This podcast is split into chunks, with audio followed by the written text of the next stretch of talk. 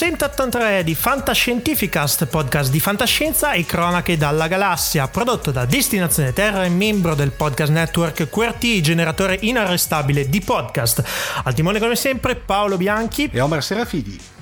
Prima di entrare nel vivo della trasmissione, come consueto dalla puntata 72, diamo subito le coordinate per contattarci e per venire a sentire quello che abbiamo da dire, insomma. Ok, allora subito il nostro sito internet che è www.destinazioneterra, che vi consigliamo sempre di andare a vedere perché è costantemente riempito, mi piace questo termine, di contenuti interessanti, recensioni, articoli, eccetera, eccetera. Posso e... dire che mh, ringraziamo anche tutto l'equipaggio di Destinazione sì. Terra che veramente si sta dando un grande affare e mh, i risultati si, si, vedono un po' per tutti. L'abbiamo preso sì. un po' per gioco, ma la passione è quello che ci guida. No, e poi devo dire meno, ma penso anche di accomunarti anche te, Paolo, che siamo estremamente fieri del nostro equipaggio. Ah, sì, sicuramente. Poi eh, sotto ovviamente sotto destinazione terra troverete una, una, una, un'area dedicata solamente al podcast dove potete ascoltare e trovare tutte le puntate di Fantascientificast. Poi abbiamo, se volete contattarci tramite la canonica casella di posta elettronica, abbiamo redazione chiocciola destinazioneterra.it. Dopodiché passiamo a lei me brutto capitolo dei canali social perché qui come si suol dire abbondiamo uh, in, in, maniera smisurata per cui abbiamo è un ginepraio. Abbiamo ben due pagine facebook uh, destina, uh, che è Destinazione Terra e Fantascientificast e ben due account twitter che uno è il canonico chiocciola fantascicast e l'altro è il nuovissimo però non per questo meno importante che è Destinazione Terra che sarebbe di T fantascienza, per cui Domodossola Torino fantascienza. Entriamo dunque nel vivo di questa puntata numero 73 con un consueto breve sommario ed iniziamo con Big in Japan, giusto Omar? Esatto, ritorna la rubrica dedicata ai Kajuega e in generale a tutta la fantascienza cinematografica giapponese. In questa puntata parlerò di uno stranissimo Kajuega, tanto per rimanere in tema, che è una sorta di incrocio fra una gangster story, una spy story e un Kajuega, per cui di carne al fuoco ce n'è parecchia Paolo. E parlando di Kaiju non può essere altrimenti. Dopodiché passiamo all'attualità, siamo andati al cinema a vedere per voi Terminator Genesis e facciamo una breve recensione del film. Ottimo, e poi si passa praticamente al consueto, uh, alla consueta rubrica curata dal Silone più amato dalla galassia, dopo ovviamente Caprica 6, cioè alias il nostro Massimo De Santo Silent Prof. E concludiamo con eh, una rubrica, con la solita rubrica di fantascienza ludica, in questo caso videoludica. Vi parlerò di un videogioco uscito un annetto fa, ma che in realtà trae le sue origini all'inizio degli anni 80. Sto parlando ovviamente di Elite nella sua ultima incarnazione, Elite Dangerous. Benissimo.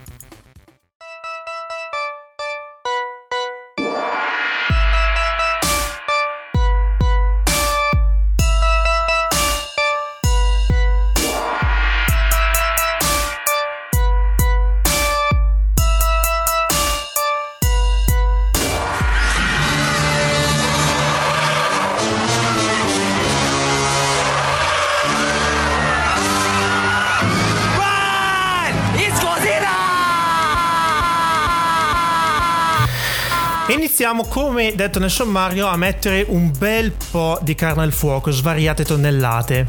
Direi di sì Paolo, questa volta non direi proprio andiamo sulla carne di origine eh, ittica invece che eh, terrestre, tanto per cambiare e adesso i nostri ascoltatori capiranno il perché. Eh, in, questa, in, questa, puntata di Big in Japan parlo di un film molto particolare che è Dogora, il mostro della grande palude del 1964 e diretto dal nostro amatissimo eh, Ishiro Honda e con gli effetti speciali del grandissimo Eiji Tsuburaya.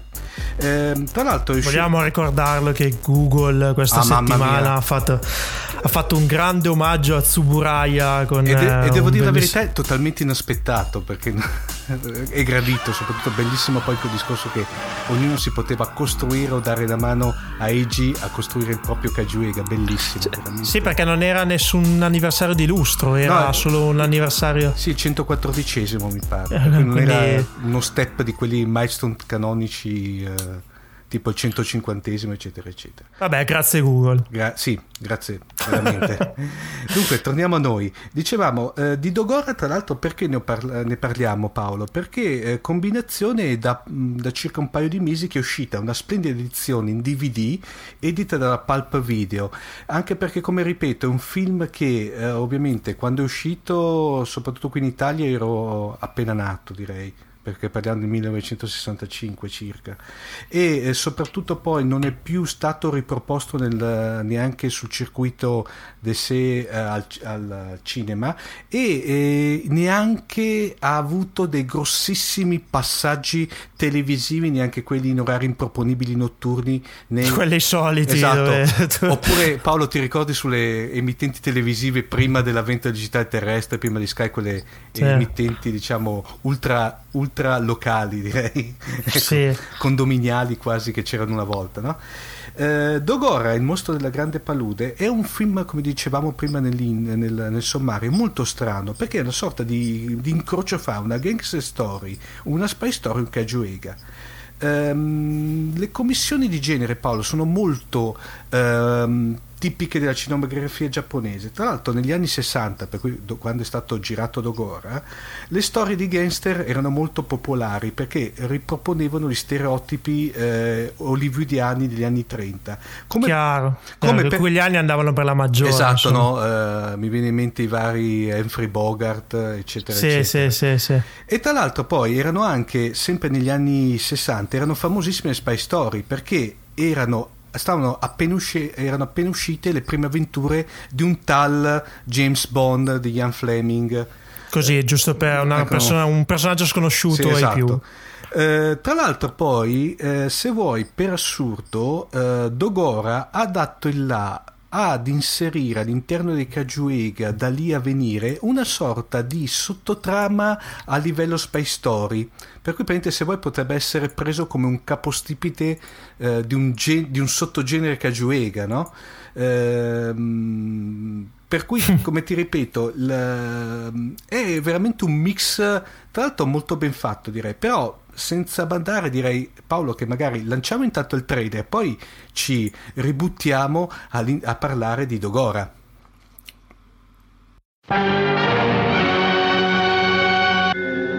ある日ある時遠い空の彼方から音もなく地球に忍び寄る者宇宙から来た怪物ドゴラ 問題はこの細胞がどんどん繁殖していったらどうなるかだ。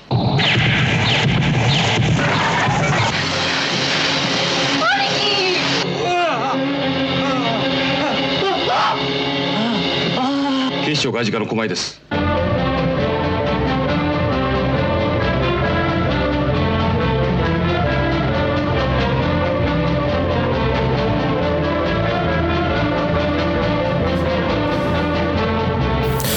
Torniamo dunque in studio e addentriamoci nella trama. Allora, eh, la trama è veramente, eh, diciamo, è veramente molto semplicistica. Eh, le Dogora non sono nient'altro, Paola, che delle meduse alieni giganti, per quello che dicevo che questa volta la carne è di tipo IT. Medusa alla griglia non ce la esatto. vedo molto bene, comunque vabbè. che eh, giungono sulla Terra affamate perché la loro fonte di sostentamento principale è il carbonio. A questo punto però è interessante perché Paolo la storia si sviluppa su due sottotrame, se vuoi, eh, come dire, parallele ma che in alcuni punti si incrociano. Da una parte abbiamo il, eh, la lotta per il predominio del mercato dei diamanti fra i ricettatori, ladri, Ehm, eh, diciamo malviventi che riprende come dicevamo prima il discorso legato un po' ai gangster story e agli spy story e poi dall'altra parte invece la trama quella classica da Kaiju Ega che è l'insidia degli invasori spaziali come eh, questo perché i diamanti? Perché le Dogoro ovviamente sono particolarmente attratte da diamanti che te mi insegni sono fatte... Sono fatti fondamentalmente da una struttura carbonica, giusto? Si dice così. sono una forma mm. aleotropica del carbonio, vuol dire che sono forme minerali formate solo da atomi di carbonio, da legami covalenti. Adesso esco ecco. dal mio personaggio di Scientificast e rientro in Paolo Bianchi, il nerdone della fantascienza. Ecco diciamo, in un, primo, uh, in un primo momento, tra l'altro, è molto bello. Qui, tra l'altro, ci sono delle scene veramente fatte, ovviamente tenuto conto dei tempi, fatte veramente bene a livello di effetti speciali, in cui gli alieni si manifestano con dei strani fenomeni magnetici, cioè vedi che praticamente la gente comincia a. Um, a galleggiare nell'aria, eh, nell'aria molto, molto particolari, molto simpatiche e tanto molto suggestive come scene, per poi uscire allo scoperto ingozzandosi di ogni tipo di carbonio sul pianeta e ovviamente causando disastri nei centri abitati come nelle aree industriali. Ma a questo punto poi diciamo la, la trama si sviluppa fino ad arrivare alla tecnologia terrestre dove prevarrà su queste creature saranno aniettate eh, da una specie di cannone sparatossine che è il famosissimo, e qui non ne abbiamo parlato, è famosissimo nel senso nell'ambiente casual, il Markalite, che è un tipo di cannone che, do, eh, che era stato già utilizzato eh, nel film I Misteriani, che dopo ne parleremo mm-hmm. semmai in un'altra, in un'altra puntata. Erano già citati forse sì. in un'occasione i Misteriani. Allora, Misteriani, eh, parentesi brevissima, è un bellissimo film. Chiamarlo proprio Kajuega non è un Kajuega per, tranne per l'apparizione a un certo punto di una sorta di eh, trive- eh, gigantesca trivella um- eh, umana, no? praticamente, però eh, che compare veramente per pochi istanti. È un bellissimo film di fantascienza con tra l'altro delle citazioni eh, straordinarie ai grandi classici della, della, fantascienza statunitense degli anni 50. Tra l'altro Mark Light è, eh, proprio per curiosità, è il... Um, è il titolo della fanzine più famosa eh, statunitense dedicata al tokusatsu e kajuega. Ok. Allora, eh, come dicevamo, la regia degli effetti speciali, Paolo, sono degli onnipresenti Honda e Tsubaraya, che in questa, in questa pellicola non utilizza le classiche tutone eh, con dentro l'attore che interpreta il kaiju, ma ehm, per riprodurre queste colossali meduse volanti utilizza eh, solamente animazioni, per cui tipo cartone animato uh-huh. e, mm-hmm. e sovraimpressioni, tra l'altro con dei risultati, tenuto conto dell'epoca, veramente eccezionali. Quello che se vuoi per assurdo è un pochino invece sottotono, Paolo, è la direzione di onda, ma secondo me perché è un po' stereotipata e secondo me perché era se vuoi in un certo modo costretto a dover realizzare una pellicola sugli stilemi anglosassoni, per cui diciamo mm-hmm. gangster, gangster story, spy story. Eh, infatti ci sono tantissime citazioni estremamente forzate, io direi quasi a un filino dal plagio, il che stona in una cinematografia come quella giapponese non abituata a copiare eh, i, ehm, i, modelli occidentali. Eh, fra gli interpreti troviamo un eh, Giuntazaki che poi eh, diciamo che si era già visto in Atragon, altra, altra eh, pellicola che parleremo magari qui mi piacerebbe parlarne anche con Marco Casolino che salutiamo perché c'è sotto una sottostoria che io Marco sappiamo. Eh, c'è praticamente Isei Amamoto che qui praticamente eh, è al suo esordio e dopo esploderà in un successivo Kajuega che è King Kong il gigante della foresta e il bravo eh, Susumu Fujita quello che però è più interessante come ruolo degno di nota è quello di Jackson, che è interpretato da Robert Duan, eh, che era un attore americano già apparso in una piccolissima parte in Motra. E ehm, poi dopo vestirà più avanti i ridicoli panni, dopo vedremo quando ne parleremo, dell'imperatore di Sitopia nel tredicesimo film di Godzilla che era ai confini della realtà Uh, Duham è, mm, è, un personaggio un po' strano perché dopo aver preso la parte alla guerra di Corea nella marina degli Stati Uniti si stabilì in Giappone dove uh, ha lavorato uh, per diver- lavorava per diverse case di produzione come pilota stuntman inoltre per 12 anni correva proprio letteralmente con le automobili per la Toyota e la Datsun uh-huh. e, eh, e era, era diventato anche una sorta di inviato locale eh, per diverse riviste automobilistiche americane. Eh, voglio concludere Paolo con due piccole curiosità riguardanti l'edizione italiana. Okay. La, pri- la, prima è l'adattamento del titolo italiano, ahimè. Vabbè, come parlando di adattamenti. Non... Ecco. Come al solito, qui gli adattatori i- i nostrani ci propinano un mostro della grande palude quando nel film della grande palude non c'è su- nessunissima traccia ovviamente infatti il titolo originale Paolo è Uccio dai, dai Kaiju Dogora che letteralmente vuol dire il mostro gigante spaziale Dogora ma eh, non andava bene una, una, una, semplice traduzione letterale senza scomodare inesistenti location? Cioè, forse, forse, perché andavano di moda le paludi negli anni sì, 60. Forse mm, diciamo que... che forse era, si viveva sul eh, quello di Jack Erno, eh, il mostro della, della palude nera. Esatto. Però, mm, ma lì è molto tirata perché allora era già uscito da un po' di anni, per cui... Ma. La seconda cosa invece è eh, sul poster apparso ai tempi dell'uscita dei, nei, nei, nei cinema italiani che troviamo un Godzilla minaccioso su delle rovine fumanti di Tokyo quando, quando Godzilla proprio no, non, non, c'entrava niente tra l'altro, in maniera reiterata, a distanza di vent'anni, nella prima edizione in, di un video edita dalla Video Più Entertainment, eh, sulla copertina c'è una bellissima foto sempre tratta da Godzilla contro i giganti. Oh, quindi proprio non cioè, lo so, sembra, sembra quasi un, un, richiamare fine a se stesso per questione di marketing. No, poco di, di marketing, però a un certo punto, Paolo, io sono d'accordo, cioè citando anche personaggi che non sono presenti all'interno del film. Ecco, però, sai, sono quelle curiosità. Allora, poi un giorno, se mai parlo, ne par- Paolo, ne parleremo di tutte le. Chiaro castronerie perché a questo punto chiamiamolo. Eh, perché, se... Temo che i responsabili delle copertine di allora siano o, o molto anziani ormai. No, nonostante veramente facessero un gran lavoro perché ce ne sono certe che sono veramente degli spettacoli mm. a livello grafico, però come ti ripeto, molto probabilmente avevano degli input molto sbagliati dettati a marketing e o non conoscenza del prodotto che gli adattatori adattavano. Scusate il gioco di parole. Eh, sarebbe una bella cosa da approfondire. Grazie Omar per aver averci parlato ancora una volta di qualche mostrone gigantesco. Tanto sappiamo che l'appuntamento tornerà in una delle prossime puntate. E passiamo al lato scuro dello schermo.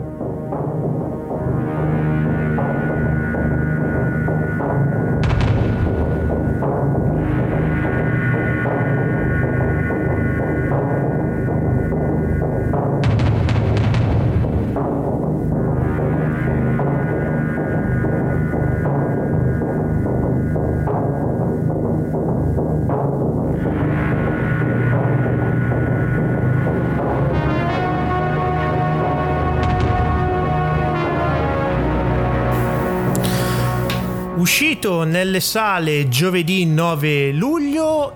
Destinazione Terra e Fantascientifica stanno visto in anteprima per voi in lingua originale qualche giorno prima l'ultima grande fatica della saga di Terminator, ovvero Terminator Genesis.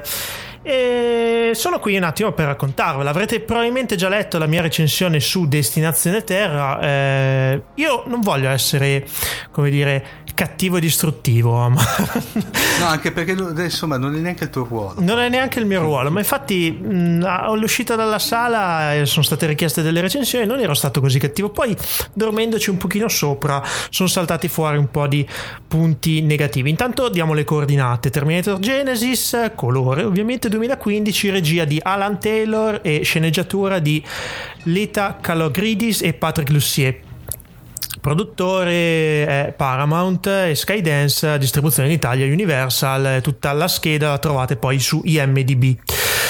Uno ci mette, come dicevo nel post, un pochino a elaborare il lutto. Nelle prime ore dopo la proiezione ero quasi entusiasta di ciò che avevo visto, nonostante fossi con il buon eh, Aldo Fresi di Ricciotto che aveva già mostrato qualche segno di, di, dire, di, di fastidio all'uscita dalla sala. Eh, poi ovviamente vi rimando alla loro recensione che uscirà per il podcast Ricciotto e sicuramente sarà molto più eh, esaustiva e professionale della mia. C'era molta attesa per questo film perché dopo Terminator 2, ormai sono passati quasi vent'anni da quella proiezione, eh, gli ultimi due capitoli di Terminator, Le macchine ribelli e eh, Terminator Salvation, non hanno assolutamente eh, sfondato non hanno reso diciamo non hanno reso un buon servizio alla saga e non hanno entusiasmato un po' nessuno. Qualcuno dice il quarto è meglio del terzo. Io il terzo non lo butto via neanche tutto diciamo no, però e su no. questo probabilmente genererà commenti di insulti nei miei confronti.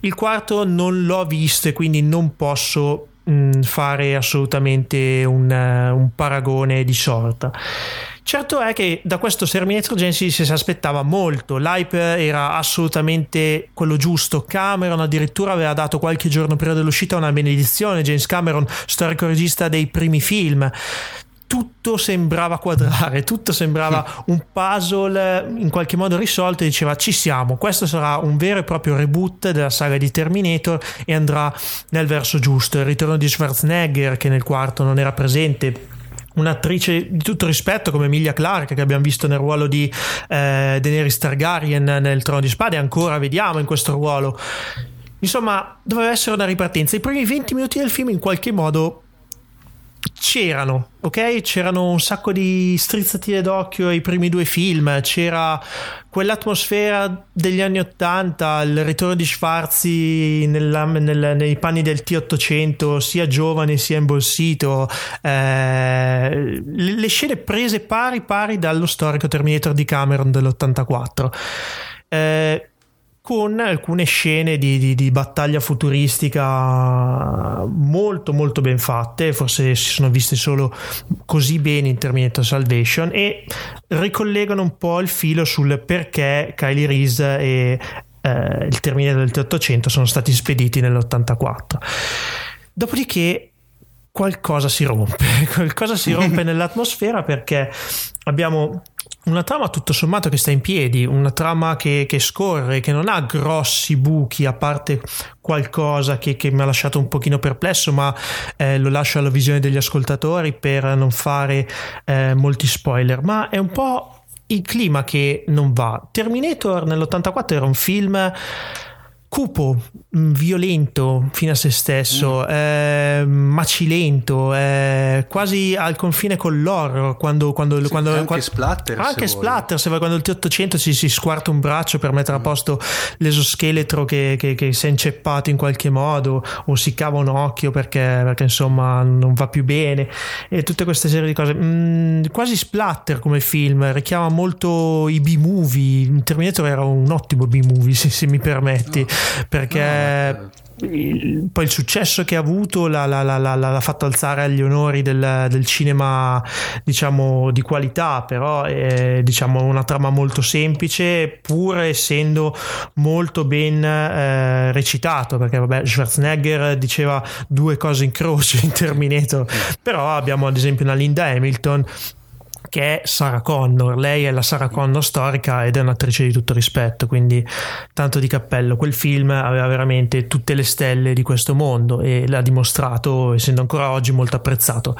Quello che manca in Terminator Genesis in qualche modo è questo ambiente. Siamo praticamente sull'orlo di una guerra nucleare con, eh, che si, si, si, si, interseca con la trama di una guerra che si svolge lungo il, il filo temporale e niente, c'è, c'è serenità tra, i, tra, tra, tra, la gente, c'è serenità tra i protagonisti che si mettono anche a fare battute fosse. di dubbio gusto, scadendo in quel... Sì, come se niente fosse, scadendo in, un attimino in quel eh, action comedy che, che, però è molto più adatto a film eh, targati Marvel che non a una reinterpretazione di, di Terminator.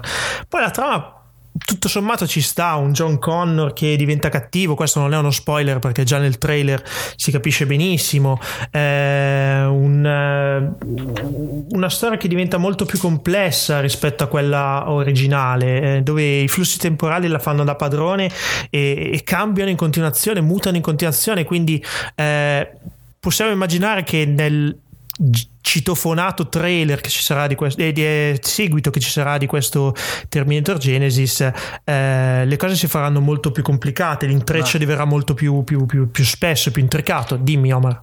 Perdonami Paolo, allora tenuto conto che mi, mi sono tenuto fuori perché voglio, nel senso, sei al, al di là del che non sono per gli spoiler, ma come si pone rispetto ai primi due?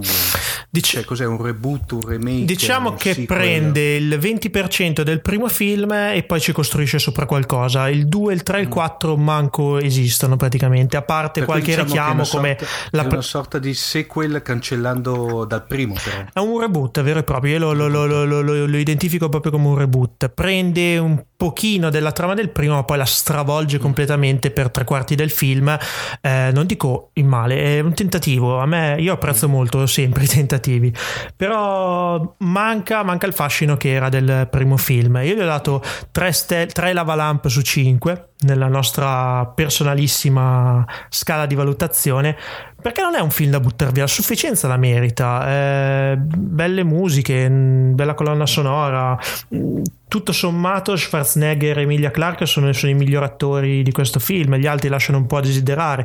Non parliamo di Matt Smith, non vi posso dire che cosa fa nel film senza farvi rovinare, però un attore che ha interpretato un ruolo importante come quello del Dottor Who, rilegato a una parte tutto sommato sì, centrale, ma insulsa in qualche modo, comunque che non ha, non ha sufficiente spessore, è un po' uno spreco. Ecco, io spero che a Matt Smith venga data una seconda possibilità nel, nel sequel, anzi, sicuramente eh, gliela si darà.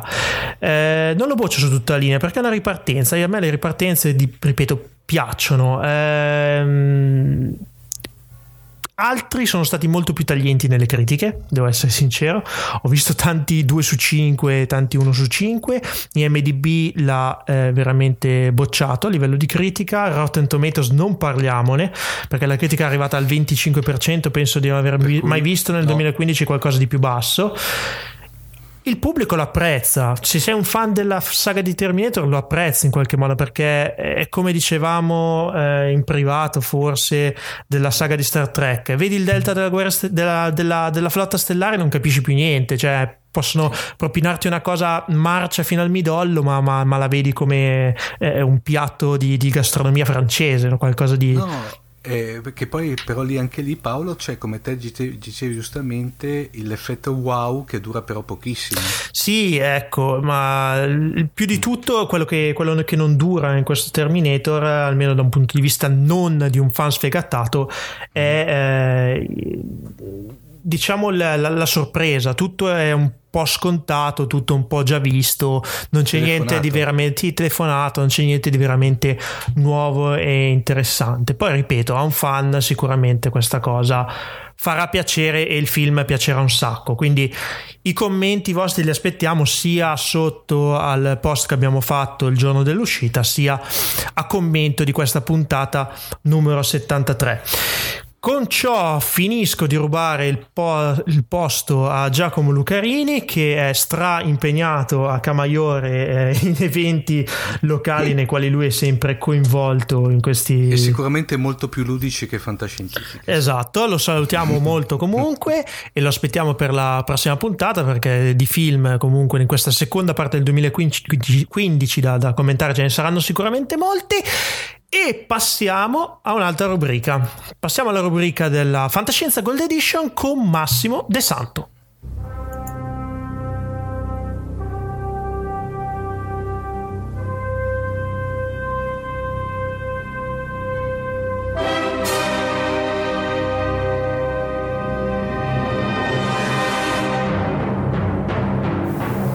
Poteva mancare il silone più amato della galassia? Anche stasera c'è qui con noi Massimo De Santo, alias il Silent Prof. Ciao Massimo. Ciao, come ho detto più volte, Homer, il silone più amato della galassia, credo e temo che sia eh, Caprica 6. Però, Eh, detto mi que- sa anche a me. detto Eh, questo, ma- ho qualche però mi accontento di piazzarmi secondo, eh, figurati, eh, nessun problema.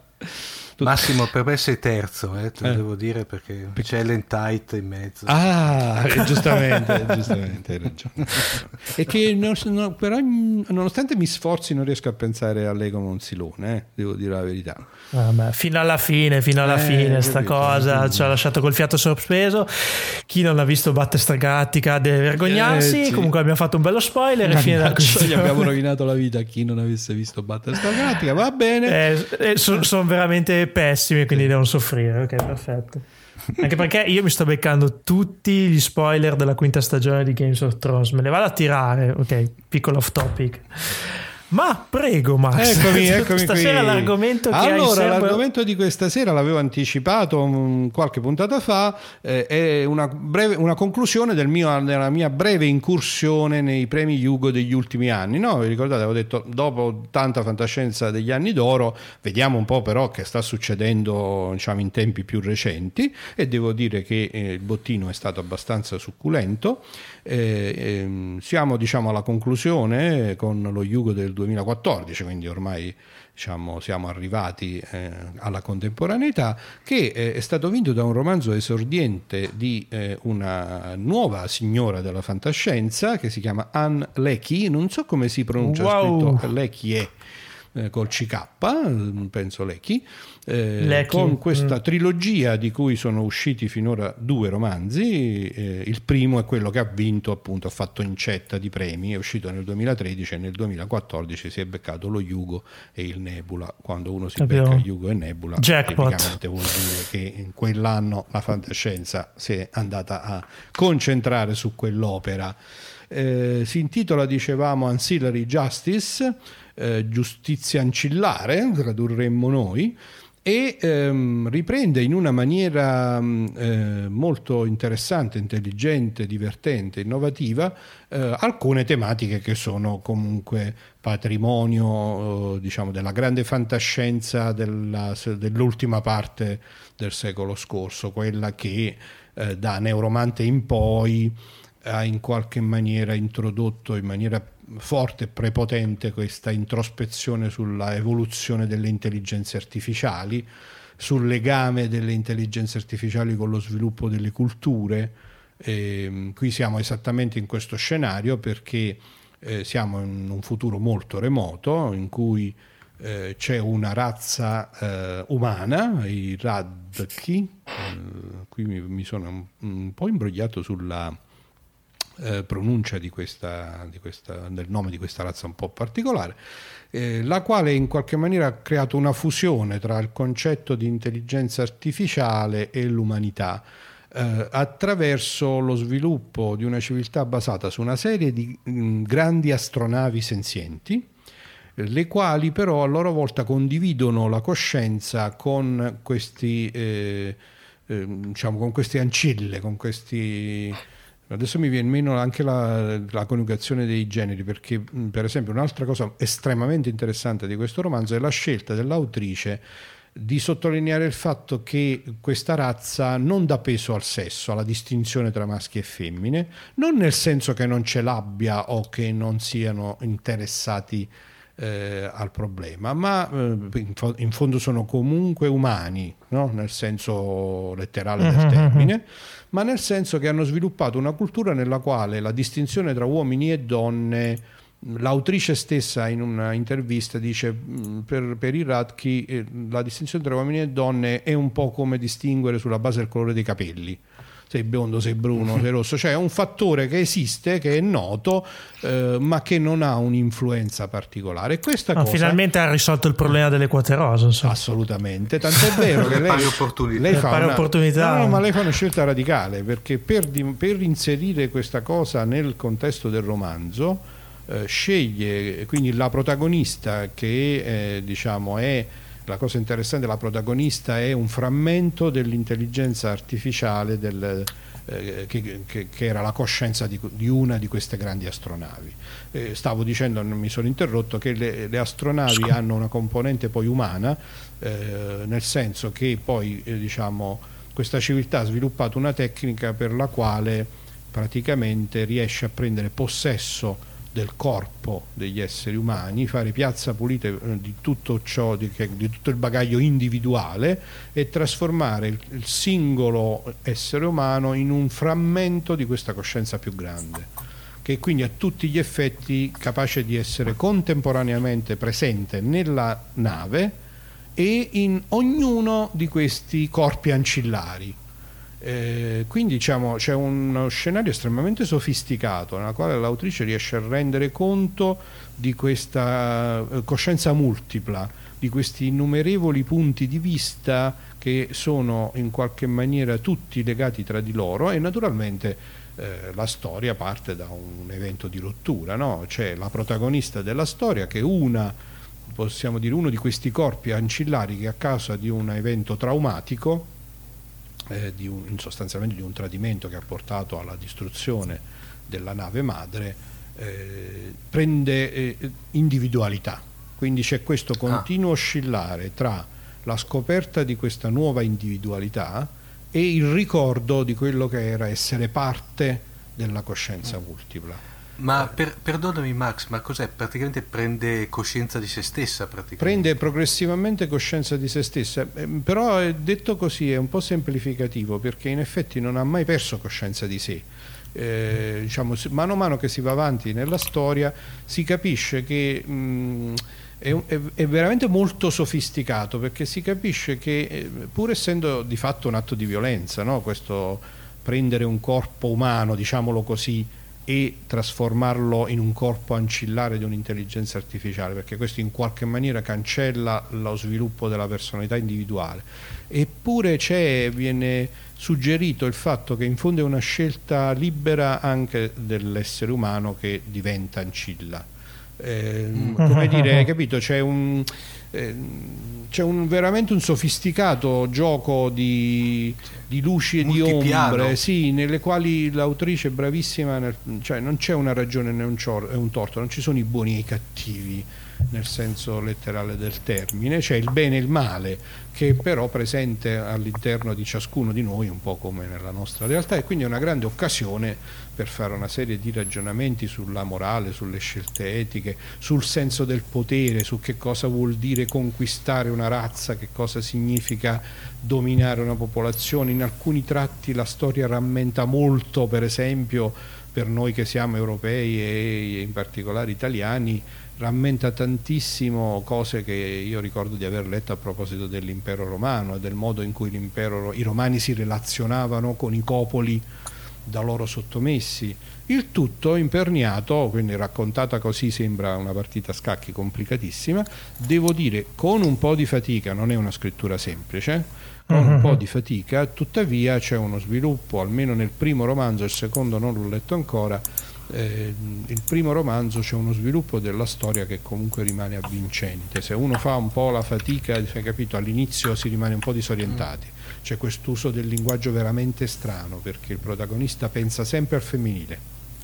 Non essendoci distinzione di generi, il protagonista pensa sempre al femminile e usa pronomi, aggettivi al femminile per tutte le situazioni, salvo poi cominciare ogni tanto a porsi il dubbio perché nella relazione con le altre culture e con i popoli dominati ci sono popoli che non, invece hanno forte questo senso della differenza dei ruoli tra maschi e femmine. E quindi c'è questa, no, questo continuo domandarsi del protagonista su se ha detto bene, si è rivolta con i giusti modi in, per non offendere questa percezione del sesso che lei non capisce proprio, che non percepisce e che non sa nemmeno utilizzare da un punto di vista linguistico. Questo all'inizio dà anche un po' un senso di straniamento, poi la storia si sviluppa con, eh, molto lentamente, con pennellate fini, compaiono personaggi che aprono una finestra che ti fa capire alcune cose. Diciamo che chi, fa un, chi, chi, chi, riesce a, chi riesce a fare un po' di fatica per entrare nel mistero e nella magia di questo mondo, poi rimane veramente catturato. Capisco perché il romanzo ha vinto lo Yugo e il Nebula e direi che se l'è meritato a tutto tondo. Sono in attesa abbastanza ansiosa di leggere il secondo volume che ho appena acquistato, il terzo dovrebbe, la conclusione della storia dovrebbe uscire nell'autunno del 2015. Tu come sempre stai leggendo in inglese immagino Max? Sì, anche se okay. ho visto è stato già tradotto stato da già Fanucci. Tradotto, esattamente, sì. Ok, Fanucci editore ha già il primo romanzo tradotto disponibile in, uh, per l'acquisto, 17 euro, giusto tanto per sì, sì, sì, chiarire un attimo. Ho visto questa cosa e ti dirò che mi era venuta la curiosità eh, che credo so, che cercherò di soddisfare, di leggerlo anche in italiano perché sono molto interessato a vedere i traduttori come se la sono cavata,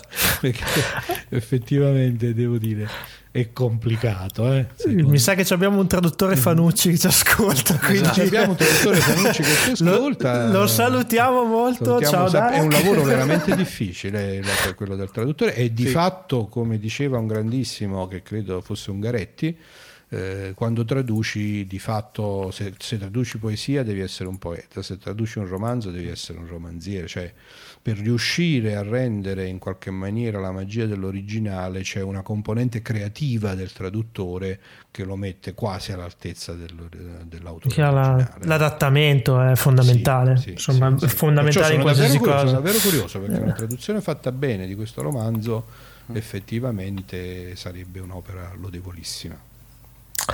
Io leggerò in italiano perché sono pigro, quindi eh, ti saprò magari dire prima di te. Eh, devo ammettere. Io leggo, leggo, in inglese correntemente per motivi di lavoro, quindi sono stato ormai da 35 anni come dire, costretto a questo, quindi per me ormai è parte della vita quotidiana, però eh, capisco che invece per chi non ha questa fortuna o sfortuna che sia, eh, a volte romanzi così complessi poi si fa fatica ad apprezzare. Sì. In ogni ah, caso devo dire molto bello mm. perché è una tematica eh, intrigante, è una tematica adatta ai tempi nostri, no? è una tematica effettivamente con tutte queste sfumature, giochi d'ombra di potere, il problema della conquista, le relazioni con i popoli conquistati, questa coscienza che si frantuma e poi si riunisce, eh, mi ha ricordato tante diciamo, delle cose che veramente sono parte della nostra vita quotidiana, l'avvento della tecnologia eh, con la sua capacità di mutare il modo di evolvere di una razza. Eh, devo dire che questa signora Anne eh. Lecchi è stata veramente... Ha fatto centro. Tra diciamo, non è giovanissima, eh? questo è il suo romanzo d'esordio, ha 50 anni quasi, leggo eh del 66. Ah, Max, boh, Max siete adolescenti per piacere. io ne ho 55 mi posso permettermi di eh. dire che se ho 50 insomma non è che poi si è più ragazzini si è nel fiore dell'età diciamo. ecco, quell'epoca meravigliosa nella quale si prende tra l'altro, tra l'altro ragazzi sto vedendo che tra l'altro è una collega eh, perché tiene un podcast sulla fantasy fantascienza che si chiama Podcastle hai capito? No, ah. ma stai scherzando? No, davvero. Tra l'altro, podcast, se ti ricordi, era il nome anche del vecchio podcast di Sio. Sì, infatti. Vabbè, vedi, eh, strane corrispondenze. Eh, andrò subito a procurarmi qualche puntata. Eh? E leggo come ultima cosa che la Fox pare che abbia comprato i diritti. Vabbè, ormai comprano i diritti di tutti. Devo dire, di tutto. devo dire ecco, questo mi sbilancio a dirlo. Un romanzo così a metterlo sul cinema è veramente difficile, bisogna tagliare via. Sono... Eh, no, Television ah, Studios, eh, eh, quindi potrebbe essere una serie, una Max. Serie. Non, eh, su una serie già una si può lavorare dai, che ci meglio, eh. però complicato ragazzi complicato cioè finisce che chiaramente viene fuori la parte ah, perché mh, mm, tutto questo probabilmente mh, mm, non, non, non, ho sottolineato che eh, il tema principale quello che viene dichiarato come il tema portante è la vendetta perché mm. il, la protagonista eh, è alla ricerca de, innanzitutto delle motivazioni cerca di capire che cosa è successo e eh, man mano che lo comprende matura questo desiderio profondo di vendetta contro chi ha provocato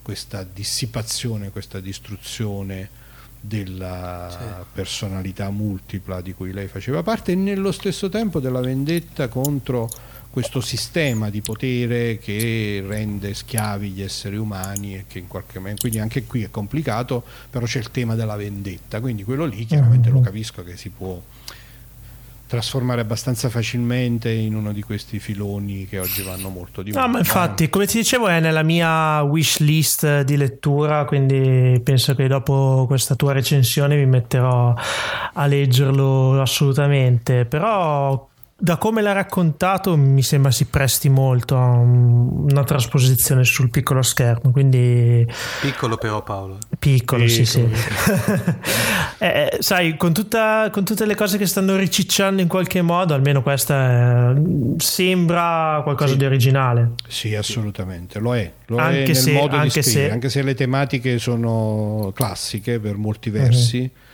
però il modo in cui lo racconta, il modo, che poi è sempre quello, no? alla fine non, non, so chi diceva, c'è una sola grande storia che viene raccontata in mille modi diversi ed è quello che fa la differenza.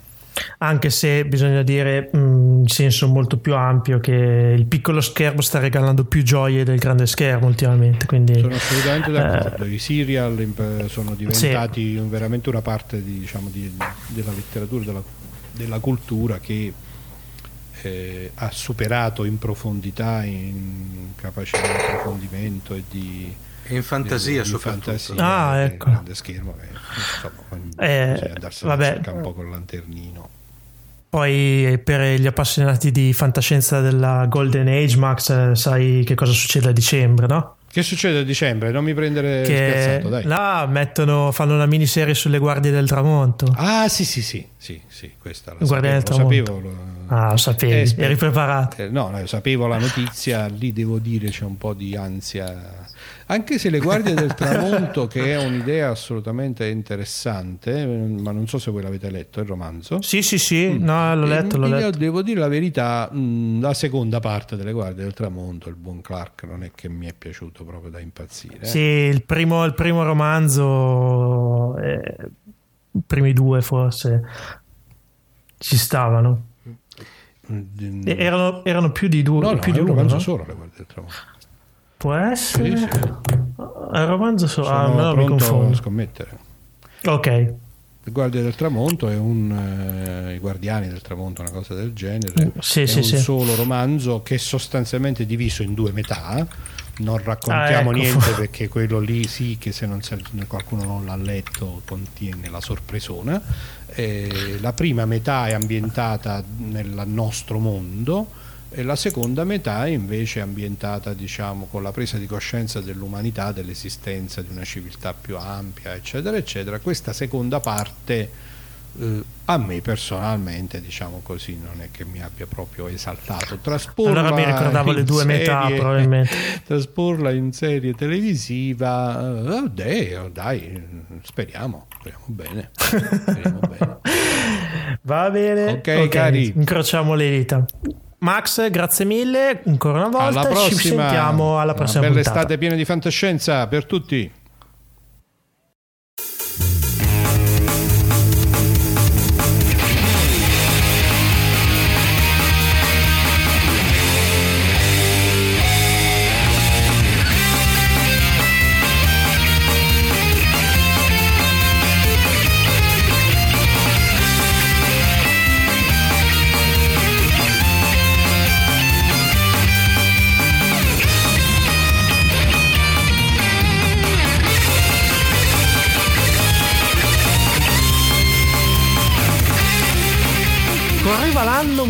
1984, Omar.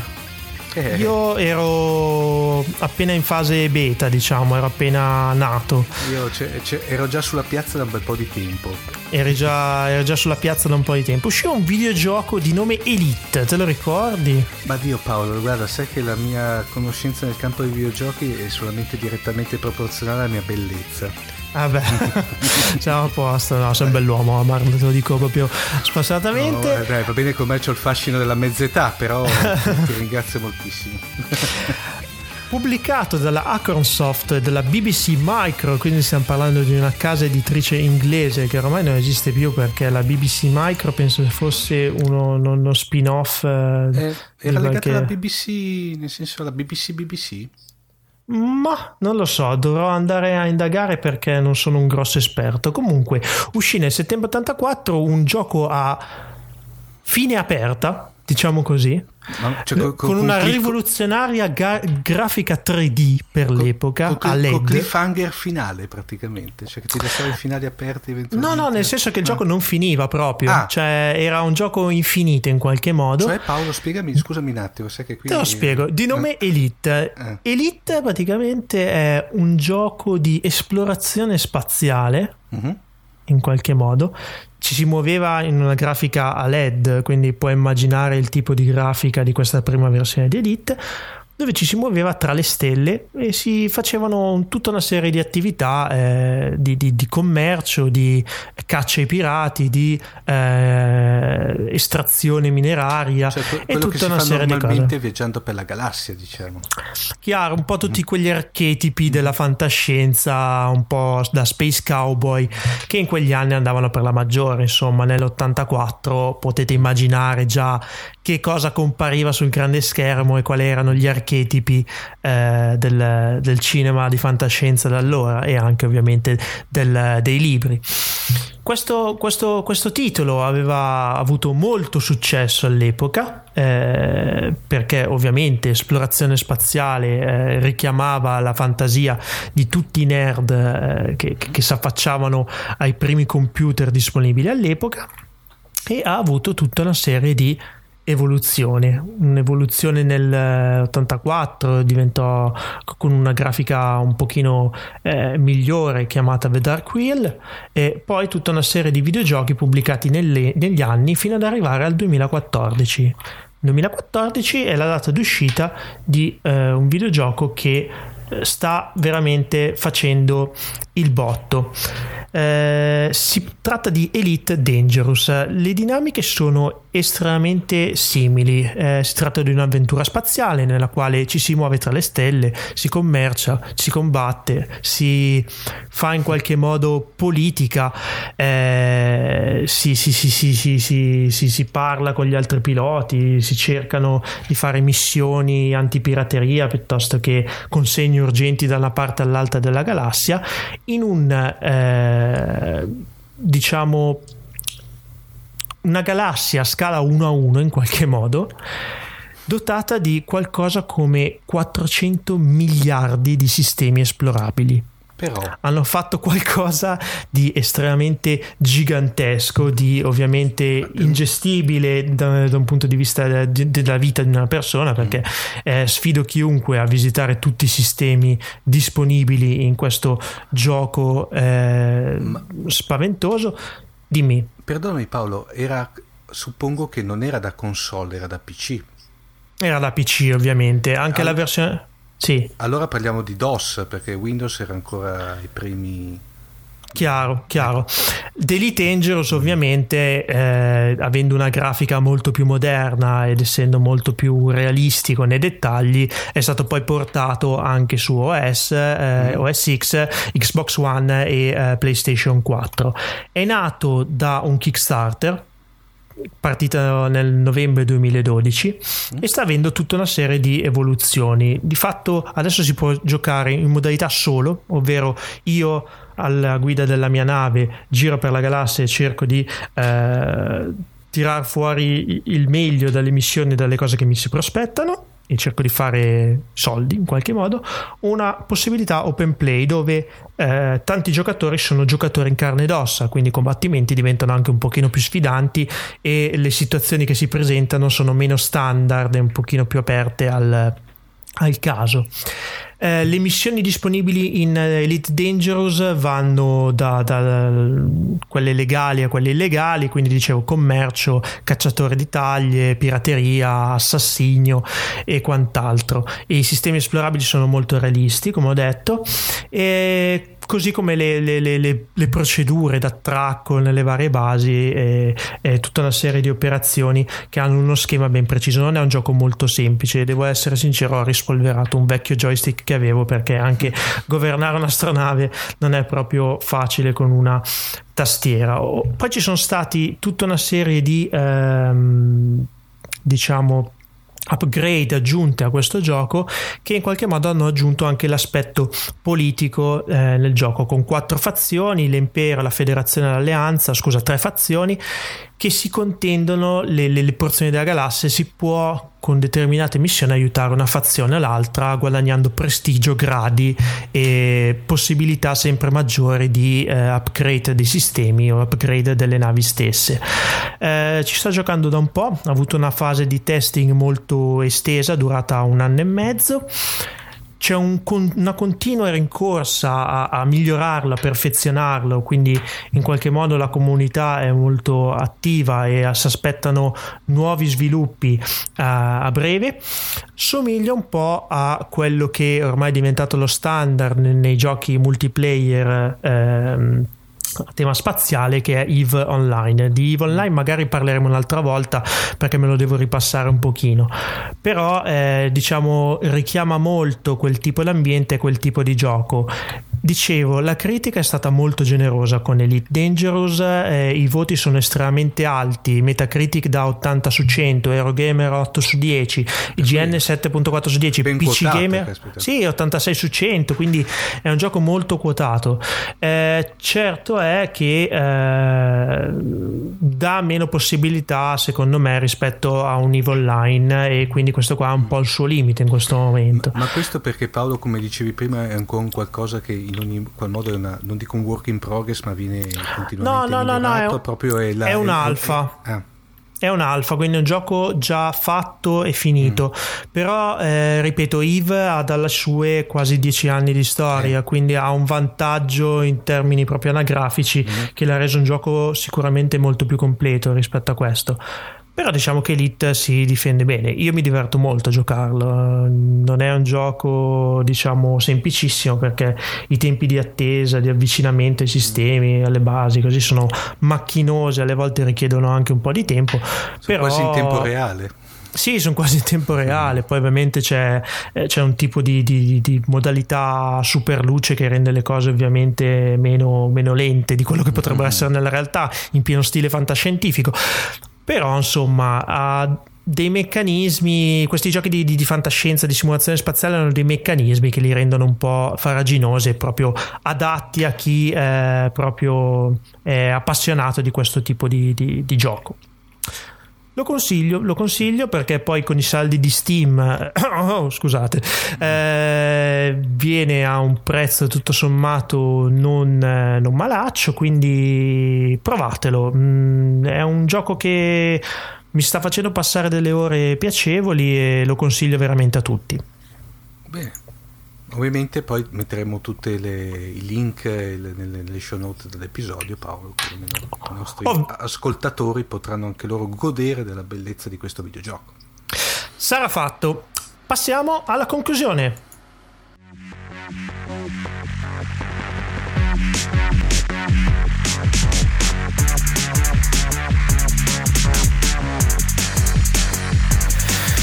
Dunque, prima di lasciarci, eh, un paio di informazioni e un paio di richieste importantissime. Anzitutto, la prima, sono ormai imminenti Macchia Nera Awards 2015. Noi vi chiediamo di votare come migliore radio online QWERTY.it, il network di podcast, generatore inesauribile di nuovi podcast culturali e network del quale anche Fantascientificast fa parte da un paio di puntate a questa parte.